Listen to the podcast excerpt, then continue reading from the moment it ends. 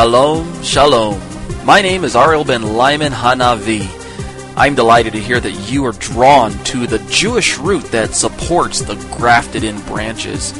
You know, Torah is central to properly understand and perform the will of Hashem, that is, God it is crucial for us to understand theologically that the primary purpose in Hashem's giving of the Torah as a way of making someone forensically righteous only achieves its goal when the person, by faith, accepts that Yeshua, Jesus, is the promised Messiah spoken about therein.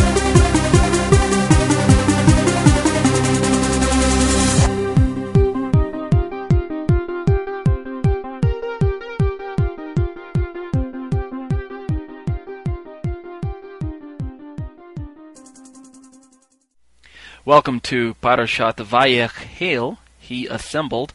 The address is Shemot, Exodus chapter 35, verse 1 through chapter 38, verse 20. The reading date is for Shabbat, and I'm the author, Torah teacher Ariel Ben Lyman. Note that all quotations are taken from the Complete Jewish Bible Translation by David H. Stern, Jewish New Testament Publications Incorporated, unless otherwise noted. The written commentary was updated on March 7th of 2006. Let's begin with the opening blessing for the Torah. Baruch atah Adonai Eloheinu melech haolam, asher bachar banu mikol ha'amim, v'natan lanu et Torato. Baruch atah Adonai notain ha-Torah. Amen. Blessed are you, O Lord our God, King of the universe. You have selected us from among all the peoples and, and have given us your Torah. Blessed are you, Lord, giver of the Torah. Amen. Well, uh, I hope you have been keeping up with the Torah portion reading, um, because if you have, then for this particular Torah portion, you'll notice that as you start reading, that um, the information should look familiar to you. And the reason why is because our parasha starts out with some familiar instructions.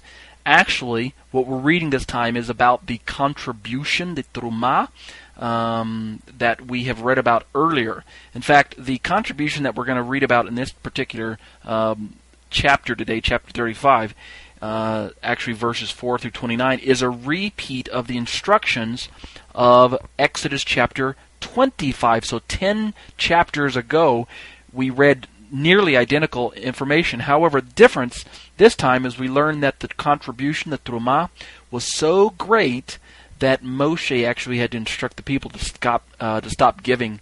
Um, that's in chapter 36, verses 3 through 7. In other words, um, they gave more than enough, and that's pretty good. Also, the major difference between the two accounts is that the former former um, instructions, the former narrative, which covered Parashot Truma, Tetzaveh, and Ki Tisa, basically um, the last three Torah portions uh, up to this one, they uh, detailed the instructions, as can be observed by the fact that the verb tenses were in the future. If you remember, take this contribution, and here's how you're going to build the Mishkan. Whereas the latter, in essence, our current Torah portion, as well as the final portion that we're going to get to coming up a, in a moment, um, is uh, let's see, let me look here real quick. Yeah, Parashat um, Pekudei. That that's also, which is accounts. Um, that's also um, the work of the Mishkan, but it shows that the work was completed. It shows them building and and and actually completing the work that had begun um, in the previous parashot. So really, what I'm trying to say is, an, uh, as a broad overview, from Exodus chapter 25 through the end of Exodus, basically from Exodus chapter 25 all the way through Exodus chapter 40, the Mishkan is the central feature. The tabernacle is the central feature. Now, with that view in mind, you might recognize, as I have recognized, that it's unfortunate that the awful golden calf incident in Exodus chapter uh, 31, or 32, I'm sorry, it's unfortunate that the whole golden calf incident had to even take place. In fact, it really marred the historical narrative that was going along so beautifully. God had um, instructed the people to give. The people had a heart to give. They wanted the tabernacle built. They contributed to the building of it, um, and then they set out to put it together. And then the golden calf thing happened. So it's it's really a shame that the, that um, we even have to read about that at all. Moreover, we learned last week that the temptation to sin, you know, and, and of course, let's be honest, we're all going to be tempted from time to time. But the temptation to sin is never so great that we cannot escape. God does not put us in impossible situations. Also, despite the fact that 25,000 people died as a result of the punishment, isn't it fantastic? Let's be positive. Isn't it fantastic to know that the remaining people gave so abundantly that Moshe had to tell them to stop giving? So, um, I mean, the, the story has a good ending in that sense. They did get the tabernacle built, and they did, in fact, um, enter into a place where they could uh, have God's presence near them. Because as we are going to find out in the book of Vayikra, Leviticus, uh, God's presence does move in, as it were, to his noon home. So, with the sin and its punishment behind them, the people were now ready to get busy with the task at hand that is, building uh, Adonai a Mishkan, a tabernacle.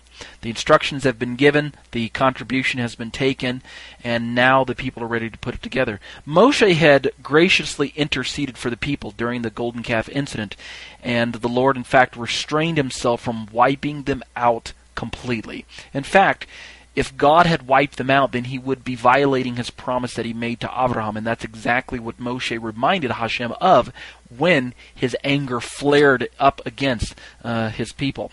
However, from this point on, the people would learn to operate under the divine grace and provision of Hashem as performed through the sacrificial system with its Levitical priesthood. They cannot simply expect that Moshe is going to step in and bail them out of hot water every time they get themselves into trouble. God is going to provide a way for them to meet with Him on a more individual basis. Uh, yet the priests are going to be the go-betweens. Um, Moshe is not going to be running the entire show. Uh, the high priest is going to be inaugurated, the priests are going to be inaugurated, uh, and then we're going to see that the people are going to be able to approach Hashem through the priests rather than using Moshe as the single leader for everything. Um, so, for this next section of our commentary, we're going to talk about the tabernacle system and the sacrifices as a kind of an introduction to the book of Leviticus. Uh, rather than focusing on the building materials and, and, and things like that, like many other commentaries do, I'd like to give instead the students a um, preview of the book of Leviticus. So, this next section is entitled Types and Shadows. The entire Levitical priesthood that we're going to be reading about in Leviticus and its order of things actually served to point the way to the ultimate sacrifice that we know would take place in Messiah Yeshua. So we know that this um, this this important histo- uh, uh, spiritual aspect, which of course is spiritual 2020, I guess. Hindsight is always 2020.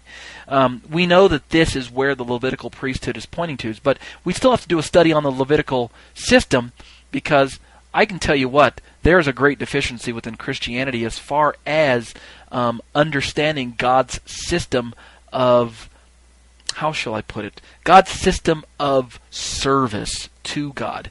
I think we sometimes get the idea that we can just go out, live our lives the way we want, and then go and confess to God all of our sins, and God will just wipe all our sins away and forgive us. And then we can go back out, live like the devil, come back and ask for forgiveness again, and God will forgive us. And then we can go back out, live like the devil, ask for forgiveness, and on and on and on. And there's a cycle that we have somewhat fallen into, we in the Western world, we in the Western church. And that's not the lesson that was to be um, passed down to the people as we read through the Levitical system. And so it's important for us to get a grasp and understanding of the lifestyle that God was trying to convey to his people. Don't live like the devil and then come and ask me for forgiveness. I'm not obligated to forgive you on that basis. If you're just going to live like the world, and you're not interested in serving me and surrendering your life to me, then I'm going to show you what the consequences of such a lifestyle will uh, eventually entail. And so God introduced the system of reward and the system of cursing, blessing and cursing. And in this blessing and cursing, blessing is only given to those who willingly submit themselves to God's ways, whereas curses are reserved for people who willingly defy God. And we don't want to be in that position. Moreover, um, as the budding young nation learned to walk in their new calendar, their new um, days of appointment, their days of meeting with God, Hashem's calendar, they would have the opportunity, as it were, to learn about the great many aspects of the otherwise unfathomable grace and mercy of their husband. You see, in singling out just the feast days as an example here for our study, we have noted that the word for appointed time is moed. And interestingly, I've heard it somewhere. I, I, I don't know where I heard it. Uh, maybe from my Israeli friend, of whom I um, learned my Hebrew about 10 or 12 years ago. Uh, this word moed actually conveys a sense of a dress rehearsal. Um, maybe later on in the study I may look it up and see uh, as we get closer to uh, the Moedim themselves. I may look up that Hebrew word Moed and see if there's a nuance there that suggests uh, um, dress rehearsal. But for now, just take my word for it. So what we have then is in the Moed, the appointed time, we have a dress rehearsal. And if you remember, dress rehearsals re- usually occur before an actual play. You've heard the old Adam, uh, the old um, adage, um, practice makes perfect. Well, in a sense, that's what God was um, instructing his people to do practice every time you go through the feasts. You're practicing for something that's going to hit the scene historically that will be the reality of the practice. The dress rehearsal will become the real deal someday. And of course, what we're talking about is that the Mikra E Kodesh, the holy convocations, um, they were to act as dress rehearsals for his children. Now, you might be asking, what are they dress rehearsals of? Some of you have figured this out, but for those that you don't know, here's what I have to say. The feasts of the Lord, the feasts of Adonai, are dress rehearsals of messianic redemption. That's right. Messianic redemption. The feasts are, in fact, a dress rehearsal of the life and times of Yeshua, the Messiah. Our Lord Yeshua has literally and prophetically fulfilled the first four of the seven feasts that are mentioned in Leviticus 23 uh, Passover, unleavened bread, first fruits, and Pentecost. They were all fulfilled literally on the days that God told Israel to meet with him. Yeshua stepped into the fullness of those festivals with his life, his ministry, his death, his resurrection, his um, his ascension, and the giving of the Holy Spirit. The four festivals that I just uh, talked about um, are wrapped around and centered in um, those events in the Messiah's life. Likewise, it's my belief that the Torah teaches that literally and prophetically Yeshua will fulfill the final three at his soon to be second arrival. Okay, so we've got the final three. We've got Yom Teruah, which is uh, the day of um, the uh, day of trumpets.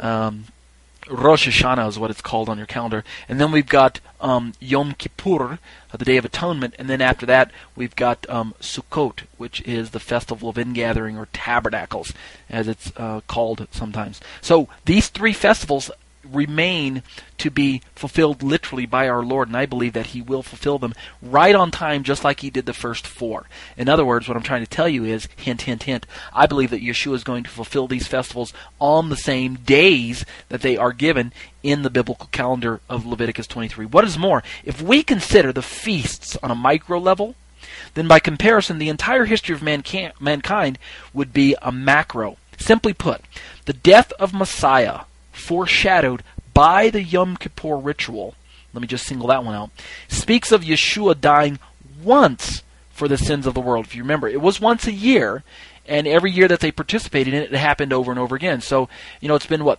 um, 3,300 years or so since the giving of these, uh, or the institution of these festivals with Israel, 33, 3,400 years. So that's 33 or 3,400 Yom Kippurs that have come and gone.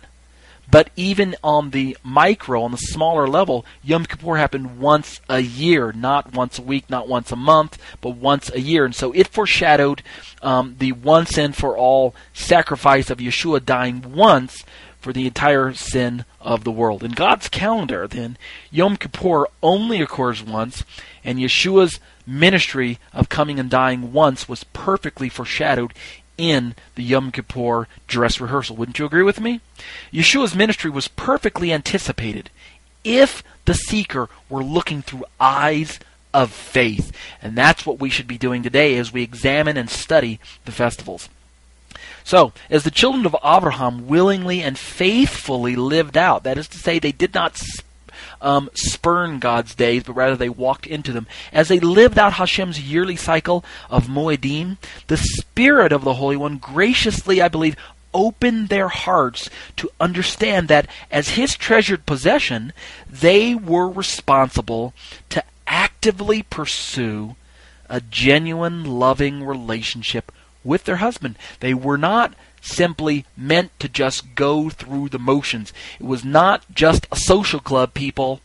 They were not just um, called out of Egypt so that they could form a, a nice, uh, friendly community of, of neighbors and, and exchange recipes and show up at the town square and, and, and talk about how their children are doing and then show up for church on Shabbat and or synagogue, you know, of course. I'm just being funny here, but show up for church once a week and just you know chit chat. That's not what God was um, putting His people together for. He was putting within them the very seeds of of um, of the gospel, of the good news of the Messiah who was to come into Earth's um, history or to arrive on the scene at God's timing and, and who would actually provide atonement for anyone who would place their personal faith in the Son of God to come. So um, Israel was designed really from the word go to be teachers, a teaching nation a nation that would teach the other nations. This was their call.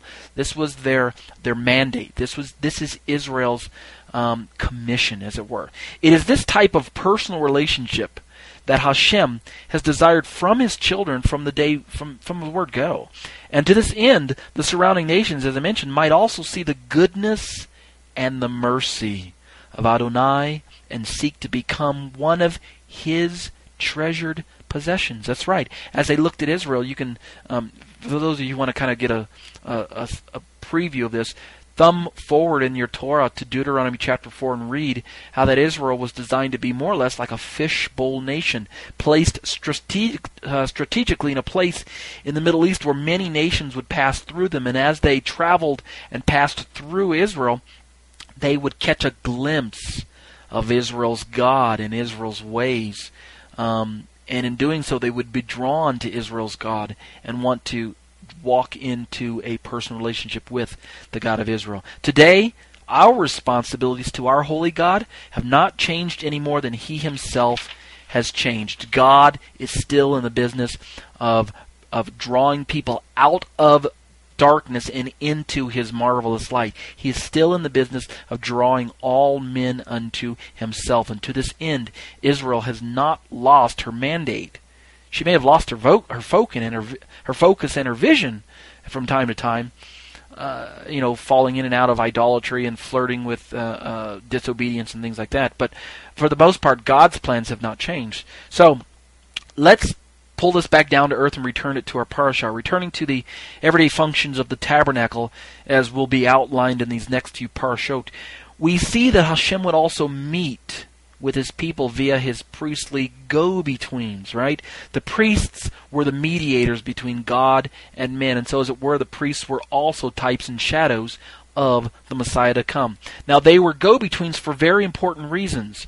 Even the name, in fact, for the Mishkan, the Ohel Moed, the Ohel Moed, um, literally means tent of appointment. Ohel, tent, Moed, appointment. So, what kind of appointments are we talking about here? Why is it called the tent of meeting? And what sort of meetings um, were in view? Well, we're talking about an appointment with the maker of the universe. We're talking about an audience with God Himself, the one who could redeem both body and soul. That's right. If you had an opportunity to meet with God, would you? And I'm not just talking about meeting with Him in your quiet time or being able to send a prayer heavenward at any moment of the day. We can do that. But I'm talking about if you had a chance to meet with God on a more tangible level, like uh, the children of Israel were able to do back then, where we had a place where God's glory were, as it were, concentrated into a location here on earth, would you? Oh, you bet you would. And so you would think that the people of Israel would um, would would be very very excited about being able to meet with their heavenly Abba, and I believe initially they were, but um, as we'll read forward into the period of the Tanakh, the people quickly became sidetracked and um, sought after idolatrous relationships with other foreign gods, gods that they did not know, gods that their forefathers did not know, and eventually this led them astray. It's a shame. At any rate, this tabernacle that we're describing, this lifestyle, these um, these appointments and such, as we look back at them and we realize that salvation um, uh, that we enjoy today, uh, that salvation uh, was afforded anyone who genuinely placed their trust and faith in God's word, or that is to say, in the word of God, and in the promises that God was making with them, um, which of course are all centered in Messiah. They may not have known Messiah's name, but we do know that. Um, salvation was available to those in the Tanakh. Now, even though salvation was not automatically granted to the covenant participant, um, you know, in other words, it wasn't that they were automatically saved just because they were Israelites and because they were able to meet with God um, in this Mishkan. Um, even though salvation was not automatically granted to them, you remember the Torah could never save the individual. Forgiveness which is what we're talking about right now, forgiveness was indeed genuine. Oh, yes. I've heard some people say that, you know, the sacrifices really didn't afford them forgiveness. They had to look forward, the person, the participant of that day, had to actually have within their mind and their heart the objective person of Messiah if they wanted their sins forgiven. But I'm here to tell you that the sacrifices actually did their job. They did cleanse the outward. They did, in fact, perform, as it were, the function of taking the sin of the individual and moving it from the individual to the very throne of God, to where God would deal with it. That did happen. And let's read about that now. Sin was, in fact, dealt with. This next section is entitled Washing and Wiping the Sins Away. The animal sacrifices conveyed both a temporal and an eternal message to the participants of course, the difference depended on the genuine faith existent within the person bringing the sacrifice. We must understand that not everyone who brought a sacrifice to Hashem during the time period of the Tanakh had genuine faith in God. Some people were just going through the motions. God knew the difference. At any rate, the blood of bulls and goats is what we might call the shadow today, and Yeshua is in fact the type. So those who had genuine faith in Yeshua brought the animals with full assurance provided for them by, of course, the Holy Spirit within their spirit. The Holy Spirit uh, bearing witness with their spirit that they are, in fact, in a genuine covenant relationship with God. So, this um, sacrifice pointed towards an ultimate sacrifice in the future, and the Spirit gave them that assurance. It's for this reason that we through our 21st century view of the of the sacrifices looking backwards sometimes don't appreciate what the sacrifices themselves could do. Even though people didn't have the kind of faith in Yeshua that we have today meaning they didn't have a they didn't know his name and it wasn't an historical event that had already taken place it was a looking forward to the cross whereas now we look back and and perhaps there was a there was a bit more of it shrouded in mystery because the, the, the plan had not unfolded historically yet even though they had that assurance of something in the future, for some reason it gives us the impression today that the animal sacrifices were really worthless. In fact, that's the view I, f- I get from studying standard Christian um, commentaries on the sacrifices. They either fall into the assumption that the sacrifices were um, efficacious to the point that they save the individual, or the studies go off in a direction, uh, you know, completely opposite, 180 degrees, rendering the sacrifices completely useless. And so let me talk a bit about that second ditch, rendering the sacrifices useless. Many times it is taught that the sacrifices really didn't do anything, and so we kind of look down our nose at the sacrifices. However, I believe that before we become so quick to look down on God's temporal shadows, let's look at what the sacrificial system of those days actually could accomplish. So allow um, me to pull an example from the Tanakh to show you this in practice. All right, we're going to single out Melech David, King David, um, to illustrate this point for us. All right. In Psalm chapter 32 and chapter 51, we see the heart of a man who genuinely experienced the forgiveness of Hashem. Yes, it's genuine forgiveness. It's not some temporary form of forgiveness. God did forgive him, and God actually did, um, as it were, take away his sins so that he did not have to live with a guilty conscience. Now, we know, again, it's because um, David trusted in the one that was promised in the Torah. David trusted in the prophet who was to come, uh, namely the Messiah. So David had a genuine relationship with God, and so his faith was was Yeshua centric, even though he didn't know Yeshua's name. As far as we know, he didn't know his his his, uh, his name, but he still had an objective faith that had laid hold of the one who was to come. So in Psalm 32:1, for example, he stated, David did, he stated that the man whose sin is covered is actually blessed. Um, in verse 5, he clearly states that his acknowledgement of his sin brought about true forgiveness from Hashem.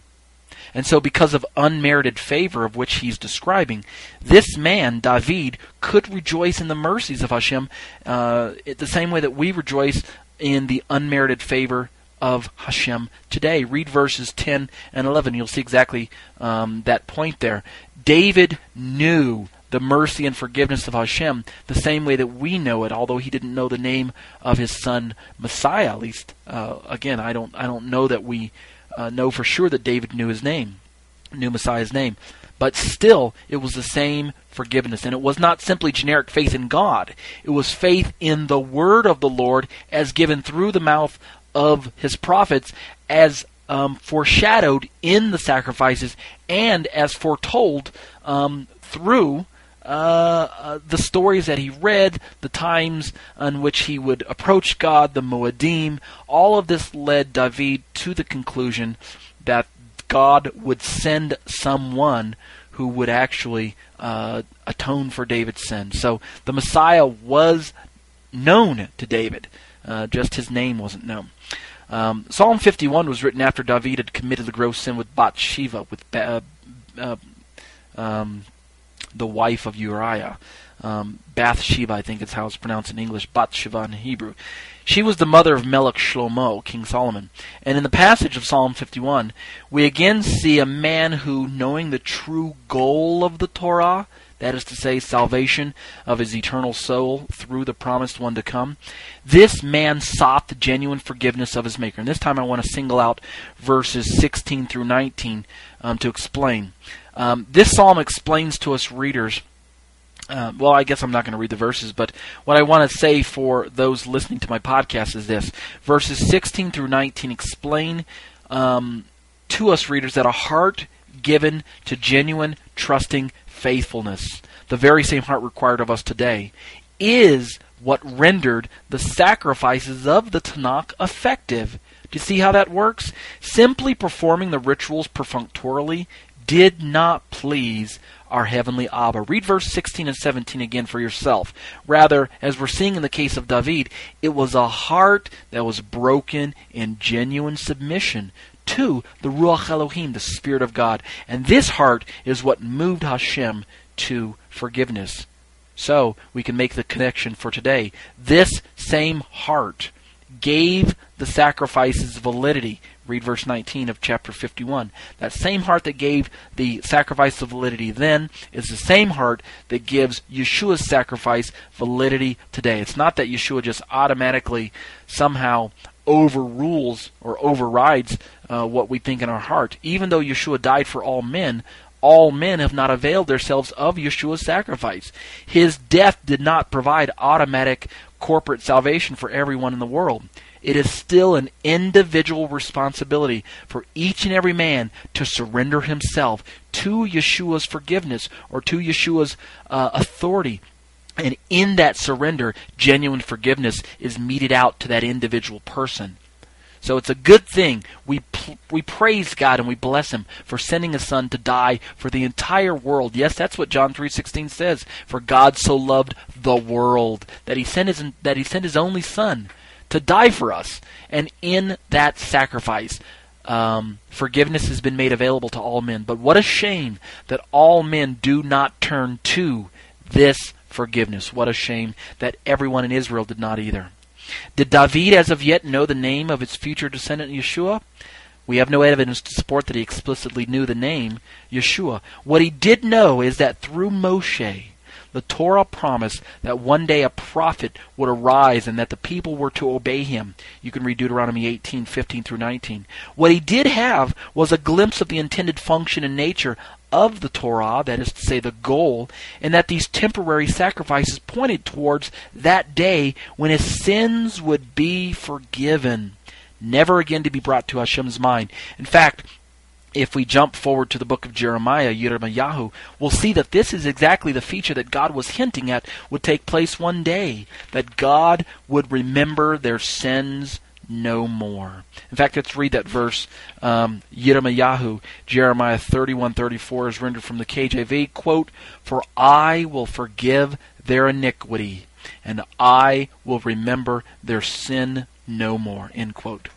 And just in case you've forgotten, this is a New Testament feature to forgive their sins and remember them no more. Read Hebrews chapter 8 verse 12 and you'll see that it's a quote from the book of Jeremiah there. According to the book of Hebrews, uh, Hebrews, the sacrifices of David's day could cleanse the flesh but not the conscience. That is to say, I understand Hebrews to be teaching that only the eternal blood of a sinless sacrifice, in comparison to the temporal blood or the mortal blood of an animal, only the eternal blood of a sinless sacrifice can regenerate the mind of an individual. By comparison, the blood of bulls and goats was temporal. Let's read the verse from Hebrews um, chapter 9 here, verses 13 and 14 from the KJV. Quote, For the, if the blood of bulls and goats and the ashes of an heifer, sprinkling the unclean, sanctifieth to the purifying of the flesh, how much more shall the blood of Christ, who through the eternal Spirit offered himself without spot to God, purge your conscience from dead works to serve the living God. Hebrews 9:13 and 14. Moreover, the writer of Hebrews makes his point explicit in this additional passage taken from Hebrews chapter 10 verses 1 through 4. This time I'll render it from the New International Version. Quote, the law is only a shadow of the good things that are coming, not the reality themselves. For this reason, it can never, by the same sacrifices repeated endlessly year after year, make perfect those who draw near to worship. For if it could, would they not have stopped being offered? For the worshippers would have been cleansed once for all, and would no longer have felt guilty for their sins. But those sacrifices are an annual reminder of sins, because it is impossible for the blood of bulls and goats to take away sins. End quote. Let's continue. The Old Testament saints, as we're learning now, were not really quote unquote saved by a different system than the one in which we rely on today. I've actually heard this purported at some churches. If you ask your average um, churchgoer, and again, I'm not trying to pick on Christians unnecessarily, but rather since we're doing studies that involve New Testament topics, then church folk, or Christians, as it were, are the natural target of my studies.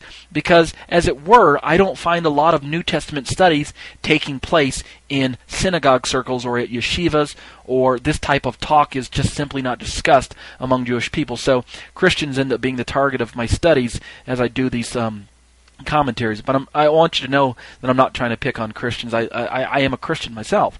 But at any rate, I've heard people purport that the Old Testament saints were actually saved by keeping the feasts, or the Old Testament saints were saved by doing the sacrifices, or the Old Testament saints were saved by keeping the commandments. People, what kind of nonsense is that? We need to remember that when Yeshua said, I am the way, the truth, and the life, and that no man comes to the Father except through me, that he was referring to all men. In fact, the book of Revelation tells us that he is the, he is the Lamb of God slain from when? From the foundation of the world. That's right. So salvation has always and only been offered through him. If we are to believe that the Old Testament saints were somehow saved in a different manner in which we were, then what we're really suggesting is that there are two separate ways unto um, righteousness, or two separate ways unto um, salvation, which is a theory we know cannot be true based on the statement that Yeshua just gave us. So, what we need to remind ourselves is this The sacrifices performed with a genuine heart of repentance afforded real life forgiveness, but only to the purification of the flesh. However, the temporal blood of the animals in and of themselves and by themselves could not even take away sin. They could um, they could perform a washing, as it were, on the outside, but but that still required a measure of faith. Only the eternal blood of the perfect sacrifice, to which the animals pointed, of course, could purify both flesh and soul. That's the important point that we need to remind ourselves. The people in the Old Testament were not saved by bringing the sacrifices. God's altar worked, people. It really worked. It did not cleanse the conscience, but it certainly cleansed the flesh. So, what we're trying to make a point of in my study is that the objective the objective faith of the individual still remain dependent upon God's promised word to come, namely Yeshua himself. Yet his obedience, the obedience of the individual, was demonstrated by adherence to explicit Torah commands where sacrifices were concerned. It's just the same as it is today. Our faith is vindicated by our obedience. Yes, that's exactly what James teaches us in the book of James. Faith is vindicated by works. What's more, the salvation of the eternal soul of an individual was always, both then and now, dependent upon a circumcised heart. Okay, and with that, we'll draw um, some conclusions to my commentary. So we are now uh, near the top of page 5 if you're following along with the written notes. Let's start off with the section entitled Conclusions. In summary, then, the sacrificial system was not designed to bring the participant to the goal, namely, a purged conscience and salvation of the individual. Sacrifices were for dealing with sin in the flesh. Only genuine faith in the promised one could move God's heart to reckon to one's account, quote, righteousness, end quote, as was done for Abraham. Remember, we talked about Abraham in a previous study. God reckoned Abraham's account as righteous in Genesis chapter 15. And in that reckoning as righteousness, as it were, we're saying that Abraham was saved. He became a new creation in God. And really, it's because Abraham caught a glimpse of the Messiah to come when he was looking at the stars and realizing that it was the Son of God. It was the, the ultimate Son of, of, of his offspring that would bring about um, the promises that God was speaking to him. The Torah that was given to Abraham and the Torah that was mediated through Moshe, the one that we have in our Bibles today, I'm going to say something that's going to sound rather strange to those of you listening who are Messianic, those of you who are um, Torah, um, how should I say, uh, Torah. Uh, Torah mindful or Torah respectful. Um, this is going to sound rather strange, so let me state it, and then if I have to clarify it, I will. The Torah is weak. Yes, the Torah has a weakness. And the Torah's weakness is in that it cannot and could not, nor ever will, be able to bring to the goal of salvation the heart of an individual. That's right. The Torah cannot save a person. That's its weakness. Only the Spirit's supernatural work could and always will be able to do that very thing. Okay? So understand that as we study the Torah, the Torah is a tool, a carefully crafted tool in the hands of the Spirit of God Himself, designed to bring about um, the awareness of sin, designed to provide forgiveness um, for sin, um, at least uh, according to the animal sacrifice, to provide a measure of, of uh, cleansing of the flesh, to point the individual towards the teacher of righteousness described in Galatians um, uh, chapter 4. Uh, I'm sorry, chapter 3. But the Torah itself is not the goal. The Torah is not the um, the destination of the journey you can think of an example of where we have uh, passengers who board a train uh, to go from point A to point B. The Torah is like the train, or in some ways, it's like the tracks that guide the train down uh, the tracks. It's it's uh, or it's like the uh, tracks that guide the train down the road or down the way, as it were, towards the destination. And the destination is the Messiah. The destination is um, right standing with God or righteousness in God's eyes, both forensic as well as behavioral. And so the Torah is the tool that gets us to that point.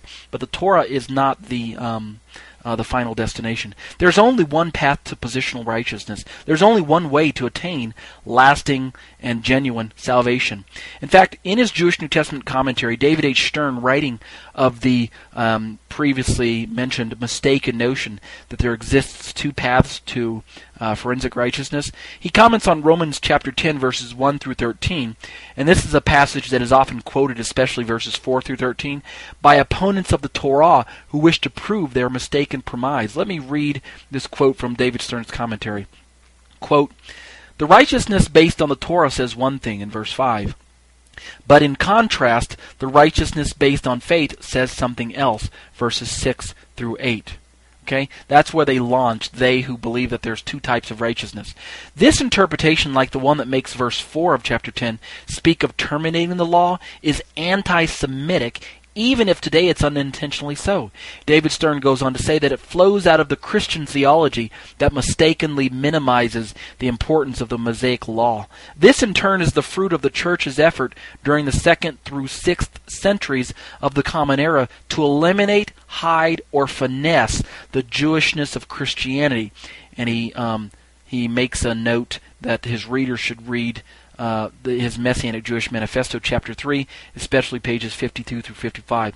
He goes on to conclude in this quote from his commentary that it is crucial, therefore, to insist that verses 6 through 8 of chapter 10 of Romans do not present the righteousness based on faith in Messiah Yeshua as different from the righteousness based on the Torah, but as the same, the same righteousness based on the same trust and leading to the same eternal life. End quote. And I lifted that quote from David Stern's commentary to Romans chapter 10 verses 6 through 8, Jewish New Testament publications, pages 30, I'm sorry, pages 397 through 398. Um, he actually goes on to explain uh, in the same commentary as I'm looking down in here at my at my own notes here. Let me just read another p- quote from his uh, commentary here while I've got it open. Quote, Shaul quotes from the Torah in order to show that the righteousness grounded in trusting spoken about in verse 6 is exactly the same as, quote, the righteousness grounded in the Torah, end quote, as lifted from verse 5. He proves this by showing that the very trust implicit in the Torah quotation of verse 5, as explained in the notes from David Stern, is taught explicitly as well. The Torah itself commands the very trust Shaul is talking about. Trust in God and in his Messiah when he comes. David Stern goes on to um, say, quote, Thus, verses 6 through 8 sharpen the meaning of verse 5, which is then seen to imply that the person who practices, quote, the righteousness grounded in the Torah, end quote, of verse 5, will necessarily have the trust in Yeshua the Messiah that we proclaim, uh, mentioned in verse 8. That is, he will see that the Torah itself guides him toward the goal of trusting in the Messiah Yeshua. Uh, a quote from verse 4. Therefore, David Stern concludes, I have rendered it, or David Stern has rendered it, quote, moreover, instead of but. He renders it moreover in the Jewish New Testament, so that verses 6 through 8 add to the point already made in verse 5 instead of contrasting with it, end quote. Um, again, my point is this if you read Romans chapter 10, verses 1 through 5 in your average English Bible, it says the righteousness described in the law says this, blah, blah, blah, blah, blah. But the righteousness which is of faith, starting in verse 5, say, I'm sorry, verses 1 through 4, and then starting with verse 5, it says, But the righteousness of faith um, says this, blah, blah, blah. And so, um, I say blah blah blah, I mean etc. I'm not trying to um, minimize the Word of God. In fact, let me turn there real quick.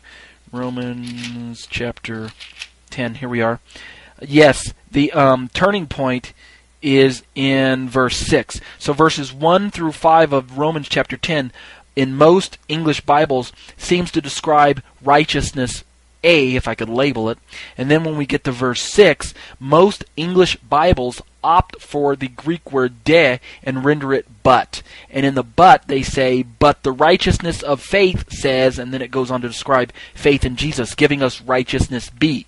So we end up with two types of righteousness in the rendering of the translation in most English Bibles. Righteousness A is described in verses 1 through um, 5 of Romans chapter 10, and then righteousness B is described in verse 6 and following. And in the competition of righteousness A and righteousness B, righteousness A is seen as Torah righteousness, which is seen somehow as temporal, and righteousness B is seen as the um, faith in Jesus, which is um, uh, described as permanent.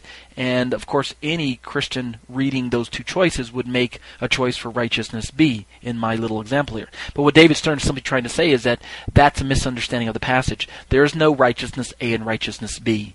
There's only God's righteousness, and the righteousness that's described by Paul in Romans chapter 10, verses 1 through 6 and following is one and the same righteousness. Therefore, we get tripped up by one symbol, uh, simple Greek word, de, de, de, rendered but in most English translations, but should correctly be rendered moreover or and, uh, something like that. So, back to my own commentary. If the question still remains, how did those folks in the Old Testament find salvation? Then I think it can be safely understood now that self effort and lack of trust was not the way to their salvation. Rather, properly understood, the sacrifices of the Tanakh were meant to be performed out of the righteousness that is grounded in trusting, the very same righteousness that is produced as a result of genuine trusting faithfulness in Hashem and in His Messiah, the very righteousness that we are to display today. Okay? That makes much more sense theologically. Now, we're going to be studying the Torah portions, um, the upcoming portions and the sacrificial system.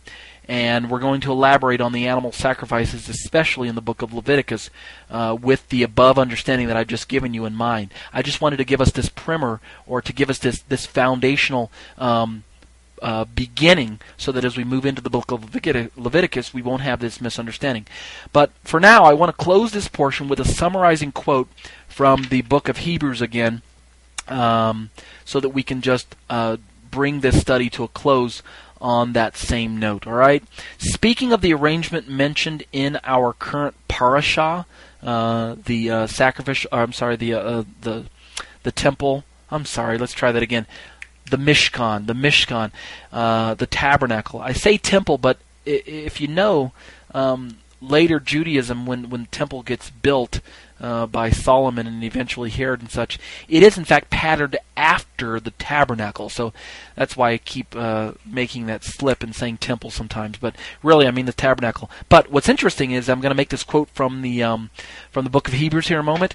When the writer of Hebrews penned his book or his letter, the temple was standing, and yet, if the careful Bible student will go back and notice, he uses tabernacle language doesn't he? He uses the word tabernacle. So let's pull this quote from the book of Hebrews, and that will draw my study to a close, all right? Quote By this arrangement, speaking of um, the tabernacle service, by this arrangement, the Ruach HaKodesh showed that so long as the first tent had standing, the way into the holiest place was still closed. This symbolizes the present age and indicates that the conscience of the person performing the service cannot be brought to the goal by the gifts and the sacrifices he offers.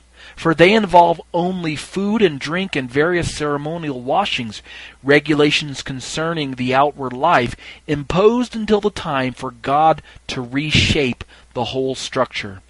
But when the Messiah appeared as Kohen Gadol, that is high priest, of the good things that are happening already, then through the greater and more perfect tent, which is not man made, that is, it is not of this created world, he entered the holiest place once and for all.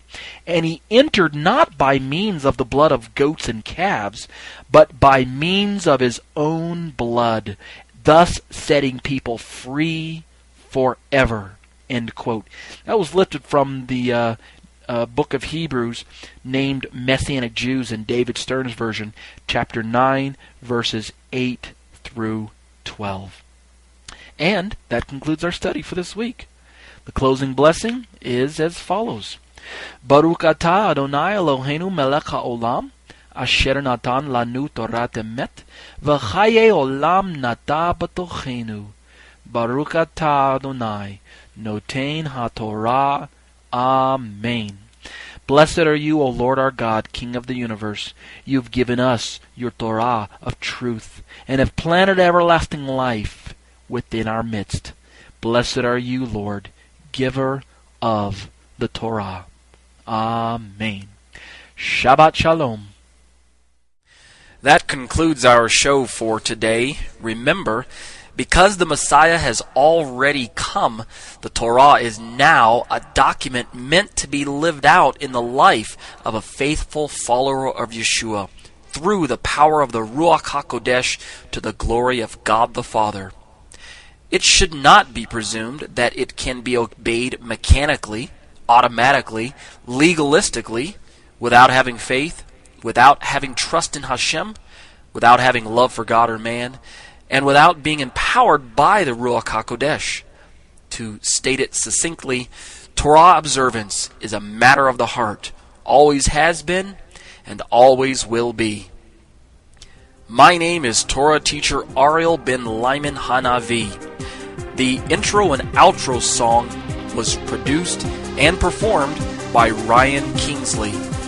For information on contacting Ryan, you can reach me by email at Yeshua613 at hotmail.com. That's Y E S H U A number 613 at hotmail.com.